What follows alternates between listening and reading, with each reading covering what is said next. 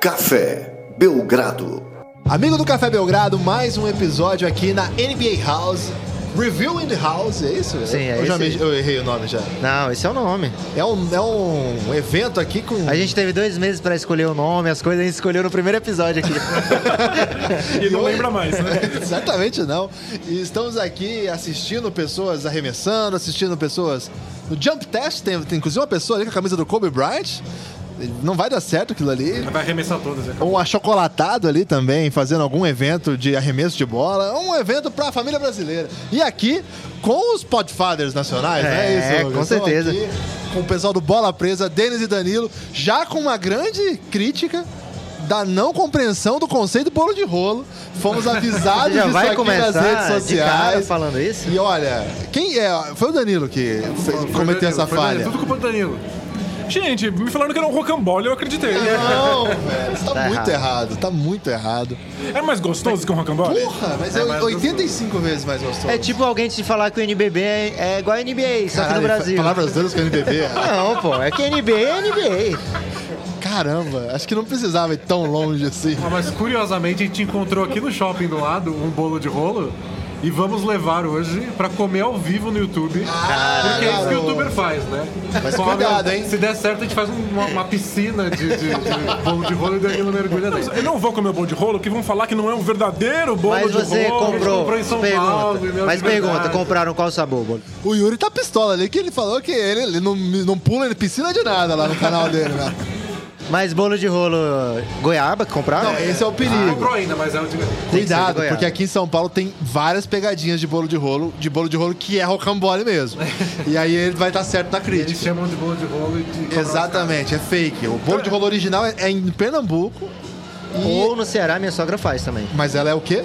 Pernambucano. É só em- no Pernambuco que tem bolo de rolo original. Aí tem que ver se vende lá ou se a pessoa que faz tem algum vínculo com o Pernambuco. Tem que ter vínculo, tem que, Tem. pedir os tem que documentos. provar os vínculos sanguíneos e culturais. Exatamente. Não é? É um campo minado. É claro que Então, eu é. queria não sabia que tava agradecer a presença dos meninos aqui falando muito de bolo de rolo, né? Obrigado. não, mas não é Vocês isso. de mais um podcast. Eles vão discutir gastronomia. né? Esse é fera. Review in the House.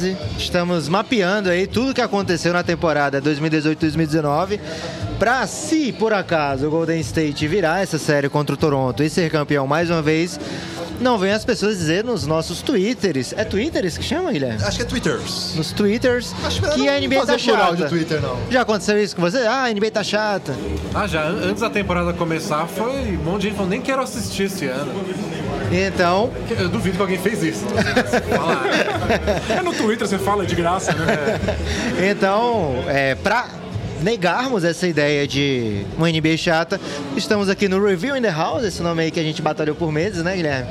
Buscando argumentos para que isso não aconteceu, provas de que a NBA, na verdade, teve um dos seus grandes anos.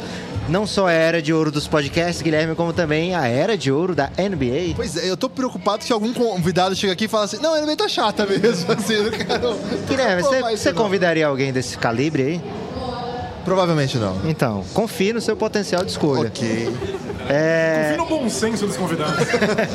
Então, como chegaram relativamente cedo, né? Os participantes aqui do Bola Presa, eles puderam Críticas, escolher. relativamente foi críticas. É porque no Belgrapalusa eles deram um pequeno elástico na gente. É, mas são estrelas. É o main event. Claro. O Danilo se perdeu no Pinheiros daquela vez. Isso foi importante. Ele entrou ali no portão de carga lá, não conseguiu encontrar. Foi difícil. Banheiro feminino. É, eu sou atrapalhado. Então eles escolheram trocas. Não vamos falar aqui de trocas, por exemplo, Richard Holmes no Phoenix Suns, né? Apesar do povo clamar por um podcast é bom, hein? inteiro sobre Richard Holmes. Ele é melhor que o Eiton, hein? É, poderemos até falar de Kelly Oubre Jr., né? Se eu tô aqui em minoria. Caramba, se você falar do Kelly Oubre aqui na NBA House, é a vitória do Suns, né? Sua noção de povo é muito interessante. Já gravar só sobre isso, né? É, mas falaremos das trocas que fizeram a diferença na temporada. Vamos começar leve, vamos começar com uma troca que tem uma repercussão que é a troca do Dennis Schroeder no Thunder, né? Nesse momento que acaba a temporada, a gente pensa assim, ah, não foi tão, não foi nada, né? O time acabou chegando no mesmo patamar da temporada anterior, é, foi eliminado na primeira rodada dos playoffs. Mas em certo momento da temporada as pessoas olharam e pensaram: olha esse Thunder esse ano, olha essa defesa, olha que time mais equipado para enfrentar esse Golden State Warriors. Eu queria que vocês começassem falando dessa pequena troca que poderia ter sido muito mais, mas que ainda vai ter mais um ano aí para se provar. É, foi, foi uma ótima troca pro Thunder, primeiro porque tirou o Carmelo Anthony de lá. Então já foi uma, uma melhora importante pro Thunder. Mandou o Carmelo para Houston, né, de forma indireta. É, é uma vitória por subtração. É uma vitória por subtração. É, a- A impressão que dá hoje é justamente essa, que perderam na mesma situação e não, não deu muito certo. Mas o time melhorou, era importante para eles ter um reserva a mais, mas não resolveu a grande questão do Thunder, que era a falta de arremessadores, por exemplo. Então ficou com uma impressão hoje de que era uma troca incompleta. Era importante pro Thunder ter conseguido um cara como Schroeder, que vários jogos tirou o, do time do buraco, veio do banco e fez vários pontos. Sim. Quando não tava bem, tudo bem, é reserva, deixa ele escon- escondido lá e o Paul George resolve as coisas. Mas falta mais. Lembrar dessa troca como sendo a única coisa que o Thunder fez, fica uma sensação de tá, foi, foi pouco. Insuficiente, né? Guilherme tem palavras duras pro Schroeder, né, Guilherme? Eu esperava mais. É, eu, fiquei bem no hype, assim, quando ele chegou. Era um dos favoritos de muita gente pra sexto homem, né, da temporada. Meu, inclusive, acho que era. Acho que a gente não faz esse tipo. Ah, mas eu, eu esqueci, Você- assim, eu fico louco, eu fico louco pra fazer esses podcasts de palpites, que o Guilherme não deixa, velho. É por causa disso. No final eu vou ter apostado no Socorro, cara socorro. É, a gente não faz também. A gente, Ah, então. somos conceitualmente contra. Pois é. E o, quando ele vem, a impressão que eu tenho é que vai ser um cara que quebra ali a defesa, vai ser o, o cara que. Vai ser o outro playmaker ao lado do. E a gente também não esperava o Paul George no ano que ele teve. Eu, pelo menos, não esperava. acho que Acho que essa foi a grande surpresa do Thunder na temporada. O Dennis Schroeder, eu confesso que eu até esperava menos. assim. É eu achava que a carreira dele estava afundando. Mas ele acabou encaixando bem, porque ele fazia uma função que o Westbrook faz quase o tempo inteiro, que é toma a bola na mão e você se vira, e ele acaba funcionando nessa situação. Mas o Paul George é que foi realmente o ponto positivo, né? Foi tipo a melhor carreira da a melhor temporada da carreira dele, né? É o meu, meu medo com o Schroeder, que eu até sofri, eu sofria bullying no Twitter toda vez que o Schroeder jogava bem.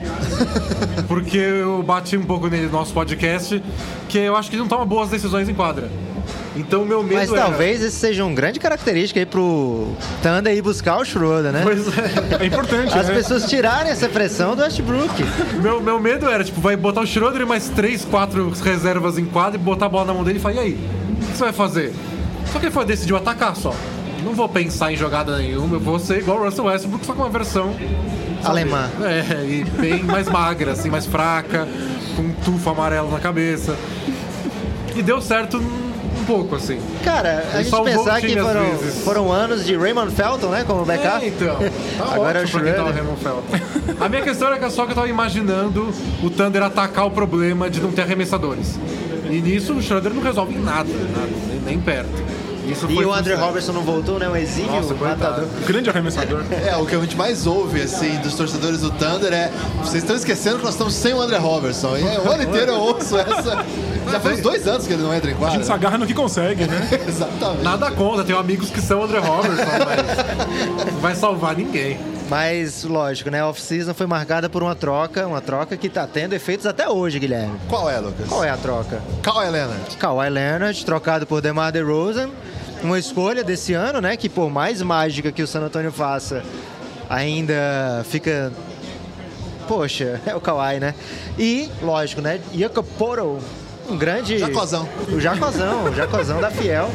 Tu- é, o Guilherme ficou muito empolgado quando o Spurs pegou o Eu, eu sempre vou nessa, assim, não é essa peça aqui, ó. Não, o DeRozan é É o que tá... espertão da parada. é O DeRozan falha. é o olho nu, mas o Pop tá de olho mesmo é no Poro. Deixa ele uma noite com o treinador de arremesso do Spurs. que Nossa, né? Novo unicórnio da NBA. Não, mas pra defender o Spurs, eles tentaram colocar o Siaka, né? Tentaram o ano novo. Tentaram de tudo. é. Inclusive tá passando o Siakam ali agora no telão aqui do NBA. Grande momento do Siaka. Você O amigo ouvinte não pode imaginar uma imagem do Siakam, tá Pode vendo. imaginar. Porque do, do jogo 1 pra cá tem muitas imagens do Siaka. O que Excelente. o ouvinte não pode imaginar é que quando a gente tava falando, tinha um mascote com perna de pau pulando corda. Cara, eu nem juro, tava eu. nas costas de vocês aqui, mas aconteceu. Caramba, Harry the é. Hulk. Harry the Hulk? Harry the com... Caraca. Cara, essa troca do Kawhi muda a NBA, claro, muda a história da NBA.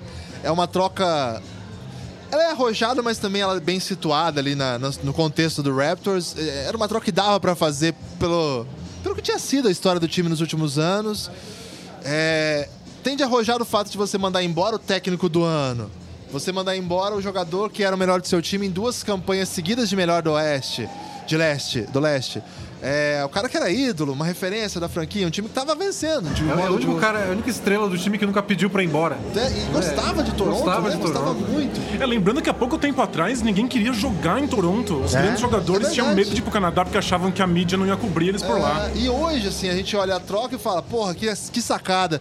Mas na primeira semana, assim, da, da troca, do pós-troca, havia até o debate se o Kawhi se apresentaria. Você lembra daquilo? Lembro, é verdade. Será que ele vai mesmo pra lá? Não, não tem como ele. Mas não sabe nem como é que ele tá fisicamente. Então teve um pouco de arrojo, teve um pouco de leitura ali do que estava disponível. Teve o Pop muito, muito é, habilidoso também, conseguiu um All-Star num jogador que tava louco pra sair. Não é o que costuma acontecer. Jogadores que estão loucos pra sair são trocados por coisa muito barata, né? É, de segunda rodada de draft, É. pacote de bolacha. né? E Um cara hoje, muito novo, que você não sabe Bolacha um ou biscoito? Não, já me coloca em outra polêmica com comida. Chega de comida. E assim, aqui no, aqui no NBA House, né? Na NBA House, né? O- você quiser, Guilherme. No evento Ah, da Netflix NBA é, é tudo temático com os times finalistas, então tem Toronto pra todo lado. Então, olhando agora, parece muito É a óbvio. troca do ano. né? É, e cara, o que ele tá jogando nesses playoffs faz com que a gente só possa falar coisas boas disso.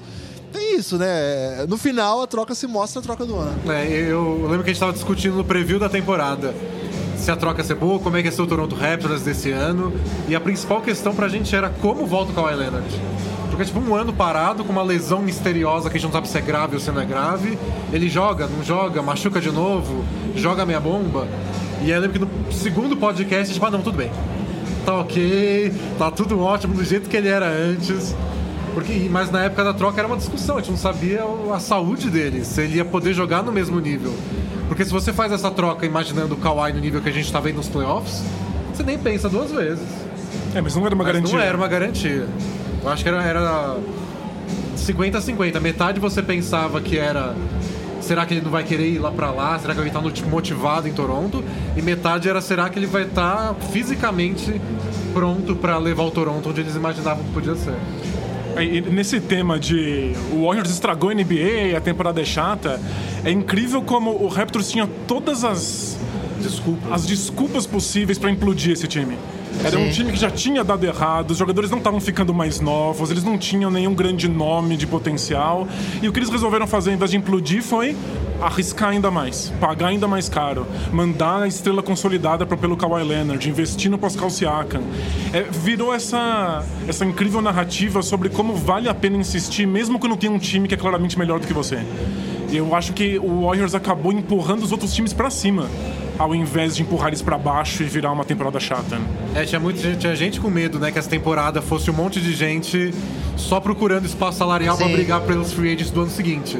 Mas a gente viu vários times trocando pra tentar ganhar esse ano. É isso, o Raptors é um time que mais arriscou e é o time que tá na final da NBA e agora, nesse momento, eu não sei quando que isso aqui vai pro ar, mas nesse momento tá liderando as finais da NBA.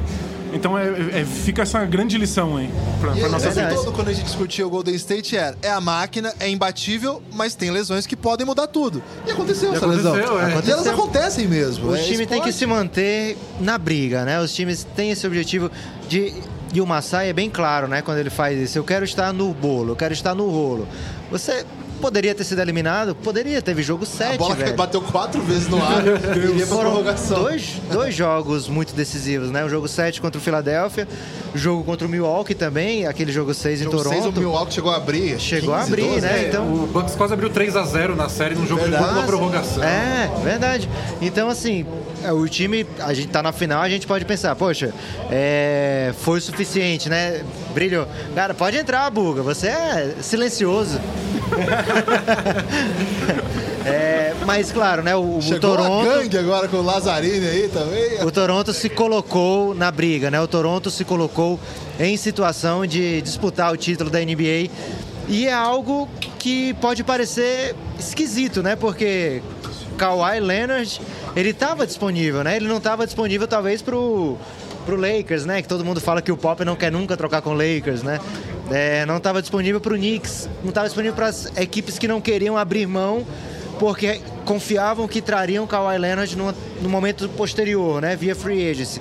Mas para as equipes ousadas, arrojadas, que o Toronto mostrou, tá lá, é, foi o suficiente para trazer o Kawhi e ter pelo menos um ano aí de briga pelo título, né? A gente não sabe se o Kawhi fica ou não. E já valeu a pena, né? Já valeu a pena. Agora, isso que é o mais incrível. Tanto faz se ele fica ou não. Já foi um momento Eu acho histórico, a gente já teve a sorte de ver uma temporada inacreditável. Num momento em que eles poderiam ter jogado tudo fora. É. E, e pra sorte, digamos assim, né? Porque quem trabalha tem sorte, Guilherme. Eu já ouvi esse ditado. Eles têm. Essa é coisa de coach. Eles têm uma Coach vida. assinaria Não, essa coisa frase. de vó também. Ok, mas a avó é a primeira coach que a As gente tem. vós são as primeiras Sem coisas. dúvida. É. É, Então, a avó do Kawhi provavelmente falou: vai pro Raptors. Não, porque quem defende as coisas dele é uma figura paterna, lembra disso? Ah, é? É o falava. tio, é o tio. O Uncle Dennis. E será que esse tio não tá escutando a mãe dele, que por acaso seria avó do Kawhi? Pode ser. É o grande coach. É, mas o Raptors se colocou em posição de ter um futuro pós-Kawhi. É um time que tem um Verdade. MIP agora, o provável MIP, o Siakam, e que na temporada regular segurou a onda. O Kawhi jogou 60 jogos, o Raptors teve um aproveitamento similar ali, lógico, ele jogava os principais jogos, né? Então, você ter um aproveitamento similar contra as melhores equipes não é a mesma coisa de ser contra o Knicks, Suns. é, mas de qualquer forma é um time competitivo, um time que dá essa perspectiva de que ninguém quer jogar no, no, no Toronto porque é um, algo ruim para minha carreira. Eu acho que cai por terra ao momento que o país inteiro abraça, né? O Jurassic Park, é acho que é a grande história dos últimos playoffs. É muito bacana. Mas não teve só isso de, no Raptors, né? Tivemos agora na trade deadline mais um momento em que o Kawhi fala, o, o Kawhi não, desculpa, o Masai fala, eu tô vendo uma oportunidade. E essa oportunidade tem nome e sobrenome espanhol. Espanhol. Sim, catalão até, né? Acho que ficaria até pistola de chamá-lo de espanhol, né? Mas É, não fala na cara dele. É, Margasol mudou. Acho que dá pra dizer que mudou pelo menos a, a cara ali da, do, do time, a chegada de experiência. O que ele tem de conhecimento ali de defesa, né? A leitura dele é muito ágil, né? Ele, ele pode ser até um jogador já que passou do seu auge físico, mas ele. Passou ele do conhece seu auge físico. Ele, ele conhece os atalhos. Os atalhos do campo. Ele Você passou do seu áudio físico? não, mas faz muito tempo, Lucas. O meu áudio físico já passou faz décadas. É, e eu, eu acho que Meu isso aí- físico durou duas semanas. Quando... Quando isso acontece. Na verdade, o auge dura um dia, né? Que você chega dali verdade. diante. é, E eu acho que o, o Margasol, quando ele chega, a gente até pensou, cara, mas o, o time se achou precisamente com o Ibaka de pivô, com o Siakam titular, com a, com a Ana 3, dois, é, os dois jogadores de perímetro. O que o Gasol vai ser aí? Rapidamente os, os caras sacaram. A gente precisa botar esse cara pra jogar. Esse cara é mais relevante ainda do que é o Ibaka. O Ibaka experimentou uma, uma temporada de ressurreição esse ano também. Foi uma temporada de. O ano passado do Ibaka foi muito ruim. Esse ano o Ibaka. E aí chega o Gasol e fala: Não, peraí, Ibaka, senta aqui. Nessa série, acho que no jogo 1 ele jogou menos de 20 minutos, não foi? Foi bem pouquinho. E o Margasol, cara. Então, isso aí é uma oportunidade, né? Na trade deadline. É, E, e foi de novo meio arriscado, porque finalmente o Raptors tinha encontrado um jeito de usar o Valanciunas. Então diminuiu um pouco os minutos dele, encontrou uma rotação melhor com o banco. Fizeram uma defesa por zona que escondia o Valanciunas no garrafão. E aí tava jogando menos minutos do que jogava antes e com médias melhores do que É. nas últimas temporadas, melhor aproveitamento. Então você tinha o Ibaka funcionando de titular, o Valanciunas funcionando com os reservas, e aí eles misturaram tudo isso que tava dando certo no meio da temporada. Com um cara de características bem diferentes que é o Margasol. É o tipo de coisa. o pior momento da, da, da carreira também. É, aí você pensa, Verdade. faz todo sentido, mas é um risco. Você pode estar mexendo num time que tá ganhando só pela chance de talvez ser melhor. Mas a gente tá vendo, foi melhor. E melhorou muito a defesa, né? Tipo, os pontos por, por posse de bola que eles tomam por jogo diminuiu muito depois do Margasol. E tinha muita gente achando que ele não ia encaixar defensivamente nesse time. né? Tinha um número bem legal que eu não sei se se sustenta nos playoffs, que eu não vi. Mas comparando o Raptors antes da troca do Gasol e depois, a eficiência ofensiva do time é a mesma. Só que o número de passes por jogo aumenta exponencialmente, assim. Então o time continua eficiente do jeito que era, mas agora envolvendo mais jogadores, com mais gente participando, mais passes. Nada como ter um cara que não quer arremessar, né? É incrível. É, é verdade. É, e assim, pra infelicidade geral, né? Um grande momento do empreendedorismo do, do Kassai, né? É, agora a galera comemorou aqui, não sei se que- foi o empreendedorismo. Acho que é uma criança de 6 centímetros que acertou um arremesso. né? E ele tem a camisa do Foi ela mesmo? A camisa do Curry ainda. Grande momento aí da camisa do Curry. Pela cara de criança, pode ser o Curry. É, mas não só é, não foram as últimas únicas trocas, né? Tivemos uma troca, a única que a gente vai falar aqui de time fora dos playoffs, é, mas que não é irrelevante, É né? o Suns? Você já falou do Suns. Kelly Oubre, não, não é ele. Kristaps Porzingis no Dallas. Essa troca chocou vocês? Vocês estão, ficaram em choque? Eu fiquei, eu fiquei em choque. Chocado. Conheça três blogueiras que ficaram em choque com essa troca. O número 3 vai te surpreender. A primeira, a primeira reação de vocês. vídeo, né? A primeira reação ainda se mantém até agora? No primeiro momento que vocês pensaram sobre a troca, ainda é a mesma coisa que vocês pensam até hoje? Já que ele não jogou ainda, né? Fiquei Depois disso teve o episódio que vazou da, da questão do. A, a acusação de estupro, né? O caso dele foi estupro. Eu fico zero surpreso com qualquer coisa que o Knicks faça. Porque o Knicks não faz nenhum sentido. É, tipo, é- a gente fala que o Lakers é disfuncional, mas é que o Knicks é disfuncional há muito mais tempo.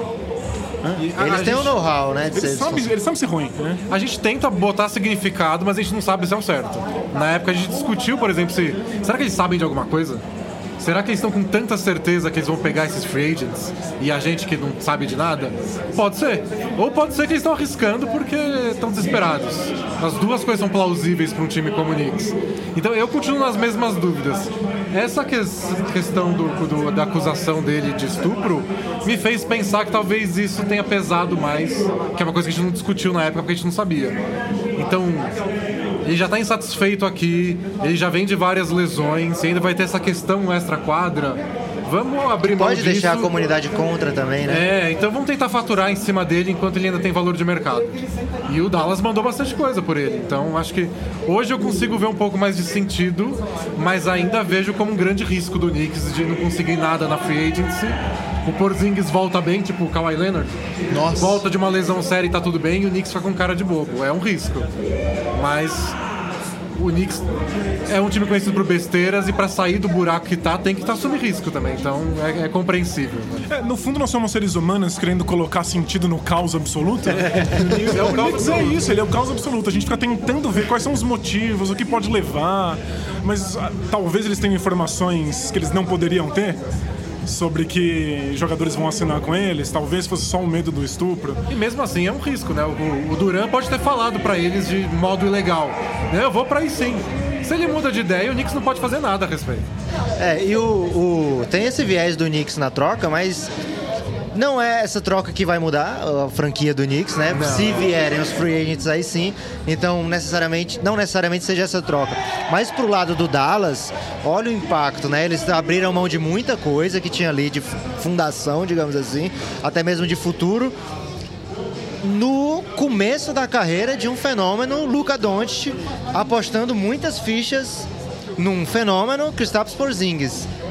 Como é que vai ser esses fenômenos todos, Guilherme? São fenômenos naturais? Assim, o, o DeAndre Jordan e o Wesley Matthews não, não, não doeu na ele cara. não foi, ele foi pro Pacers, o Ok, Matthews. ok. Foi É, o eu, eu, Dennis eu tô Smith pensando Jr. o desmonte, né? É, o Harrison Barnes também foi trocado logo depois. Isso. Foi o desmonte. Ti- Tiraram tudo Sim. que tinha. É, eles abriram mão pro, pro Knicks especificamente o Dennis Smith, o DeAndre Jordan. Uma escolha desprotegida de e 23 pegaram o contrato do e uma escolha de Tim Hardaway. 25, é. Então foi, foi caro porque você tá, com, tá casado ali com o Hardaway. É, abre mão do Dennis Smith, querendo ou não, é o que tinha do, do- do passado recente do time. Ah, não sei. É, eu tenho a impressão que é uma aposta do tipo: se eu conseguir duas super estrelas, é o que eu preciso pro meu futuro. E os dois são super jovens, e eu acho que os dois são super estrelas. Tem a questão da lesão. Na época não era acusação de, de estupro, era extorsão, né? Que, que eles tinham informação, segundo consta, que ele estava sendo é, recebido, recebendo, né? Vinha um caso de extorsão, vinha correndo. Então o Dallas talvez tenha conhecido já todo o caso e, e apostado. E principalmente deve ter feito os exames que tem que ser feito. né? Espero que A gente sim. aposta nisso. O Phil Jackson era muito mal-humorado com o Porzingis por conta dessa questão física, né? Ele achava que ele era muito alto e por isso muito propenso a lesões, né? Ele- E ele, tem, ele não é só alto, ele tem um biotipo muito longilíneo, assim. Você É, adora essa palavra, né, Guilherme? mas é o que ele é. Ele, o Siaka, essa na era dos longilíneos, né? O Yao Ming mandou abraços. né? Você nunca usou longilíneo pra falar de mim. É porque não se aplica. Né? ok. pode ser que a sua Talvez no seu auge. É, ok. Fica, bem, fica assim. Então, eu acho que quando você tem essa possibilidade, você vai perder o Dennis Smith. Eu acho que eles também leram que o Dennis Smith com o Doncic não ia rolar. É uma coisa que a gente faz, falava, falou muito né, nesse ano. É, eu acho que o Doncic precisa da bola e o Dennis Smith precisa da bola. E eu acho que eles toparam, assim, não, deixa com o Doncic, a gente vai apostar tudo nele. O Doncic jogou melhor com os jogadores que saíram do que depois que ficou sozinho também porque ele tá acostumado a jogar com um veterano, sabe ganhar jogo. Então ele tava numa situação nova ali que não. Os minutos caíram também. A situação foi meio esquisita depois da, depois de da temporada troca. do Dallas foi... Foi esquisitíssimo, né? Mas eu acho que foi meio que isso, assim. Tem- temos a chance de juntar dois potenciais superstars. Eu acho que o Porzingis é um potencial superstar. Pelo menos zero até essa série de lesões, né? Teve momentos, assim, impressionantes. A gente Doncic- esquece às vezes, né? A lesão faz a gente ter amnésia. É. Tinha o pessoal que não lembrava como bom era o Kawhi Leonard. Verdade. Verdade. Foi outro dia que ele tava. Foi segundo de, de- na votação de MVP, no ano que o Curry foi unânime, e no ano seguinte acho que ficou em terceiro. Tipo, ele tava lá em cima entre os cinco E melhores ele da NBA. era o mais cotado para ser MVP na temporada que ele se machuca, né? Então ele, era- ele liderava a bolsa de apostas para ser MVP naquele ano. E acabou não jogando o que? E Nove depois jogos. as pessoas esqueceram realmente. Agora, é curioso, você falou da relação do Phil Jackson, né, com o Porzingis. Depois o Phil Jackson sai, é, e mesmo quando o Fisdale chega para ser o técnico, ele viaja até é a Le- ele viaja até a meio Letônia para ter uma relação com o Porzingis, com a família, e meses depois as coisas já estão deterioradas, né? Ele fala que o Porzingis não tá nem se andando direito e o Porzingis posta uma foto que também pode ser montagem aquela foto, né? Uma foto como se ele estivesse correndo a toda velocidade, mas até agora a gente não vê o Porzingis se movendo com agilidade, digamos assim. Bom, ele se envolveu numa briga no bar, né? Agora Se na envolveu Letônia. com a briga, E teórica- jeito ele saiu sangrando, então acho que não tá se movimentando tão rápido. Pois é, cara, o cara daquele tamanho, arruma briga na- no bar e apanha pra caramba, velho. E desconta na mulher, né? Uma mulher tava tentando acalmá-lo, ele, não, sai da frente. E aí, poxa vida, que fase do Porzingis, né? É, é, é um caso triste, assim, da, da atual, mas É um cliffhanger? Poderia a gente Pode tá ser. falando no outro Acho episódio? sim, acho que sim. Se eu entendi direito o que significa isso aí, acho que pode ser. É uma história pra ser resolvida lá, né? Vamos extrapolar o tempo desse podcast, porque a gente não pode ignorar o que fez o Philadelphia, né? Vocês acompanharam o processo inteiro? Bola presa pode extrapolar o tempo do Claro, podcast. sempre. É, Vocês acompanharam o processo inteiro, né? O acúmulo de assets do, do Philadelphia. Vocês confiavam no processo? Sim. Eu mais queria acreditar do que sempre acreditava, mas eu torcia muito pra dar certo. Tinha um pôster do arquivo X na parede, assim, eu quero acreditar. Vocês ficaram tristes quando o Rink foi demitido? Eu fiquei bem triste. Também. E ele não tem mais Eu acho que o emprego? meu, o meu episódio favorito do Game of Zones é aquele do bilhete do Sam Hinkie se despedindo pro Embiid. Eu acho espetacular, cara. É triste, né? É. Mas eu acho que era um plano tão exagerado, tão forçado, tão fora do que a gente está acostumado a ver e que explicitava tanto um problema até da NBA, a questão do tanking. Tipo, vocês não querem mexer no tanking? Tá bom, então vou até o fim né, pra vocês verem o quanto é absurdo o que vocês estão fazendo. E foi até o fim e deu certo. Você vê Ben Simmons e Embiid e fala, é pra isso que ele fez. E ele sabia que no- Fultz. Sabia que no caminho ia vir o Nerlens. Noel da vida.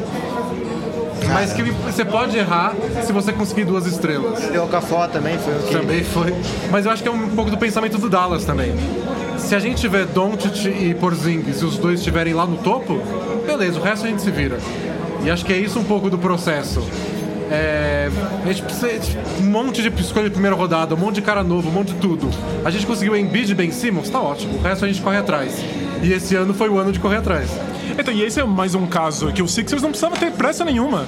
O Sixers poderia ficar aí com, com seus grandes jogadores, evoluindo eles aos pouquinhos. E não, eles quiseram ir pro tudo ou nada nessa temporada.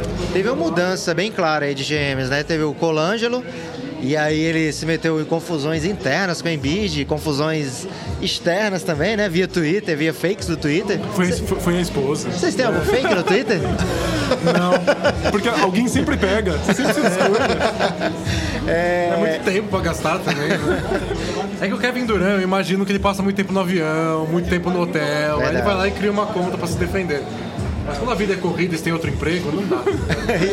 E, o Colangelo tinha muitos detratores, porque muitas viúvas do Rink, né? Então ele ficava criando lá os fakes pra ter alguns... defender, é. O exército... Ele não sabia contratar russos, né, Guilherme? Não, agora, agora já mudou isso aí, é novo. É, mas aí... E podia ser, conversar aqui com o Brasil que os bots comem soltos, né? Então, faltou conhecimento. mesmo. Faltou. É, depois disso... Corre que o bot do Sanrique tá puto. do Sanrique não, do, Colangelo. Colangelo. E aí veio o Elton Brand e o Elton Brand falou: Não, eu sou um ex-jogador, eu sei que o negócio é ganhar, eu sei que eu tenho que estar nos playoffs. E ele chutou o balde, velho. Ele saiu de várias escolhas futuras, saiu de Leandro Shamet, saiu de do acúmulo, do excesso e aplicou ali na no Tesouro Direto, imediatamente. É propaganda eu acho que eu agora? não fiz, eu acho que eu não Não, Tesouro Direto não é um, não é um, um produto. É um produto. Não, ele é uma- um tipo de aplicação. Ok. É mesmo que você disser que É um a produto do governo brasileiro. Tá. É, mas, Essa eu não esperava, né? mas eu não sei se foi tão bom, porque o Tesouro Direto é mais um, é uma reserva ali, né? Ele tirou mais pra investir num carro novo, digamos assim. Ok. Aguardando o Café Belgrado sobre economia. Ansioso. Então, é, eles foram, largaram tudo que tinham de estoque e foram nesse Big Four, né? Que é, dá pra ser um Big Five se contar com o JJ Redick, que inclusive tem um podcast maravilhoso, né? Então a gente dá Melhor que essa nós moral pra quatro juntos é o JJ Red como podcaster. É verdade. Mas ele é pior que o CJ McCollum, que é o maior jogador Eu podcast. já falei que eu quero ser o CJ McCollum, então eu sou suspeito.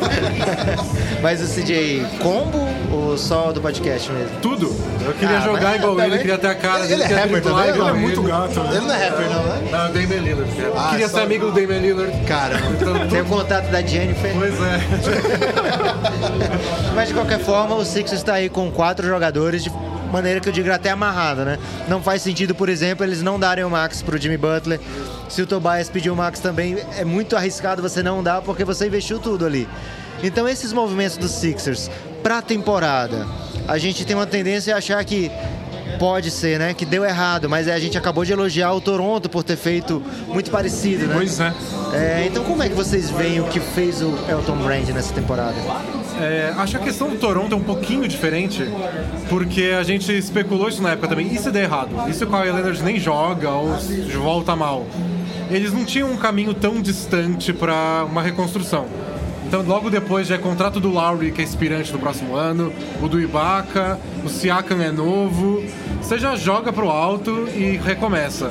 O do Sixers, você não quer que o Embiid e o Ben Simmons briguem por título do leste e imediatamente você perde tudo e o time dá um passo pra trás. Eles não estão no, no desespero, né? É, eu não acho que é bom pro, pro, pro Embiid e pro Simmons, pro, pro, pro clima dentro do time, você chegar tão perto, tão rápido. O Simmons ainda nem tem contrato longo com o Sixers, ainda né? Tá no tem. contrato de rookie ainda. E foi o que você falou, eles gastaram, venderam todos os, os investimentos aí pra comprar um carro, um carro, alugar um carro, né? Porque o Butler e o Tobias Harris podem ir embora agora.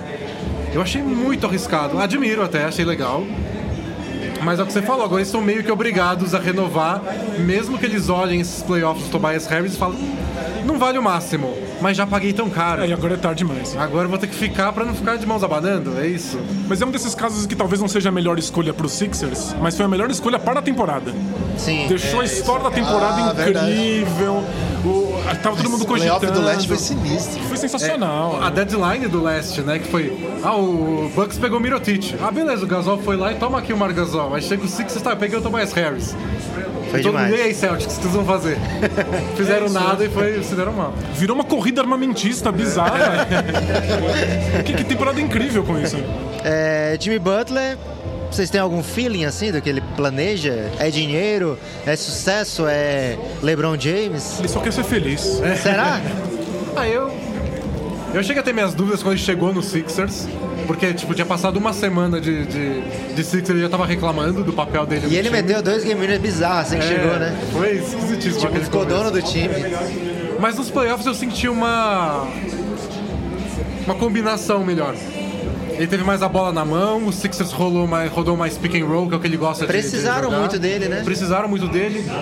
Então ele teve o protagonismo que ele queria. Ele parece se dar bem com Ben Simmons e Embiid. E acho que vendo essa série com o Raptors, ele acha, ele deve perceber que o time tá quase lá. Então eu imagino que se oferecer o dinheiro que ele quer, ele fica. Chegou o momento que ele armou uma turma do Karate Kid lá, né? Mas eu não sei se eles perderam a amizade, que durou pouco, né? Vocês já viram aquela série do Cobra, Cobra Kai que tem no YouTube sobre o Isso aí Karate é do elástico mental, Guilherme. Mas é muito ruim. Queria avisar o pessoal pra não assistir essa série. Fica a dica do que não vê. Não vejo. O YouTube vai jogar na sua cara aí e não assista, por favor. É, de troca foi isso. Tem- você falou a troca do Mirotic, né? É. Mas acho que não chega nesse patamar aqui que a gente tá falando, não chega. Estaremos falando dela caso o Bucks tivesse passado, né? Sim, Exato. se, tive- se não tivesse sido afundado no banco no jogo mais importante do Bucks na temporada, acho que Ele, ele mais. ficou machucado um tempo também, né? Ficou Também. meio esquisito isso aí. Mas o- o legal foi a história, né? Foi a aposta do, do Bucks. Foi ver que eles já eram líderes do leste e tentaram de novo, tentaram mais um. Deixar. E era mais um arremessador de três. Então era, Sim. era o Bucks apostando ainda mais no estilo deles. Então, simbolicamente foi legal a troca no momento, mas nos playoffs ele não fez tanta diferença como a gente imaginava. Talvez na série contra o Detroit, mas até aí. É, a série Detroit eu foi... podia ter entrado lá, o Bucks não perdia. Mas o Bucks foi outro que resolveu apostar tudo, estourou o teto salarial por muito. E vão ter que renovar Nossa, Middleton, agora né? vai. Pois é. E porque eles queriam vencer agora. Brogdon. Um, um- risco pequenininho de virar um novo Blazers aí, esse Bucks. Mais um Blazers com Giannis no longo prazo. É, então, aí pode valer a pena. E o Giannis quer que a galera fique, né? Isso é péssimo pro. Isso é péssimo. Isso é péssimo. Isso é uma lebronzada que ele Eu tá achei, achei. dando. Os A direção não deve ter gostado desse. Cara, mas eles O chegaram bolso da muito direção perto. não gostou. né? Mas eles chegaram muito perto, né, velho? É, não foi muito perto. Pra você abandonar isso aí. É igual o Rockets fez com o Chris Paul. Tinha que dar os 160 milhões dele. Pois é. Que vai valer a pena pelos próximos dois anos, depois a gente vê o que a gente faz com os Eles 40 milhões. vão, o Daryl Morey vai trocar o Chris Paul, velho. Ninguém vai aceitar. Cara. é, é- é a pera podre, assim. É, no ninguém Phoenix, quer. é, você tá esquecendo que tem Phoenix Suns na NBA. Você tá É que nossa, esquecendo. nossa Sacramento Kings. É uma Vai- regra que vale pro draft, vale pras trocas, vale pra free agent, que é basta um idiota. Basta idiota. Basta um. um cara que ofereça um negócio e pronto. É, minha esperança é o Kings. O Kings tá dando certo, então eles vão querer dar um jeito e dar errado. Ah, eu também acho.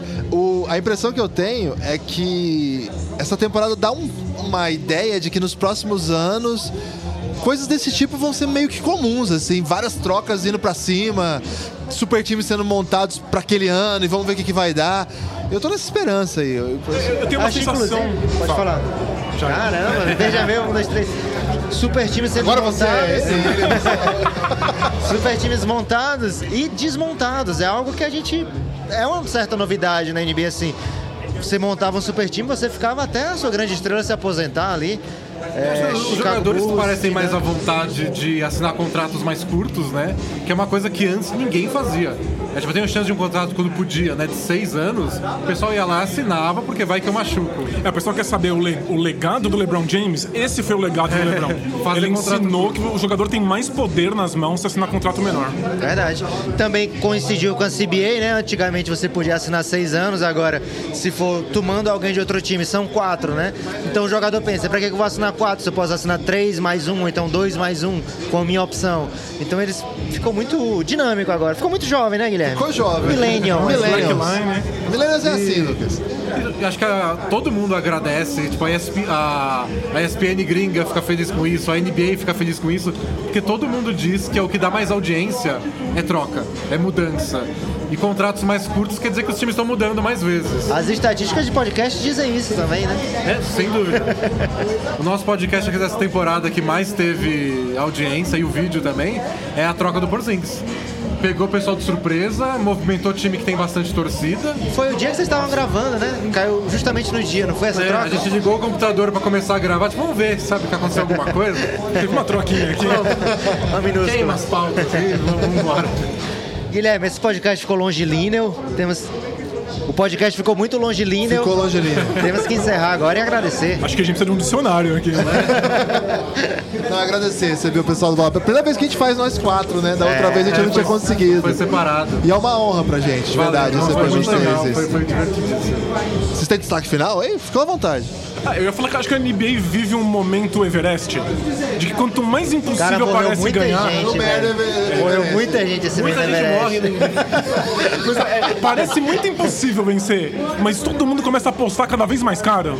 Parece que é birra, assim, todo mundo quer vencer agora. A gente nunca viu times tão agressivos com, com troca e com contratação. A gente vê o Phoenix Suns, né? É, o Phoenix Suns é super agressivo em fazer merda. É, tá de parabéns. Não, Mas... mas é agressivo, importante ser tem agressivo. agressividade no draft, né, também. É uma briga intensa, né? Pelo topo e pelo topo do draft. Mas foi, foi muito legal relembrar a temporada aqui. Tipo, estamos de acordo que a temporada é legal, independente de quem ganha, que tem história acontecendo o tempo inteiro. Tem Mas se time o que Golden sabe, State ganhar, vai ser o gente sabe que não vai ganhar e que a gente gosta de comentar porque estão fazendo coisas divertidas e movimentando a NBA e é o que a gente gosta. E pra fechar, queria parabenizar vocês estar gravando aqui na NB House, porque é zona de guerra isso aqui. Vocês estão gravando com uma barulheira, com mascote, com bola pingando de tudo quanto é lado. Com o Yuri do lado. O Yuri. É, tem os YouTube, a turma do YouTube aqui fazendo barulho. Parabéns, vocês são vencedores de estar aqui. E tem um, tem um idoso arremessando ali agora com visual jovem. Isso não, isso não termina Coisa bem. boa. Olha lá, ver a bandeja dele. Bem constrangedora, mas caiu. Mas ele não quebrou o joelho, é isso que vale. Gente, muito obrigado. Forte abraço. Valeu. Forte abraço. Tchau!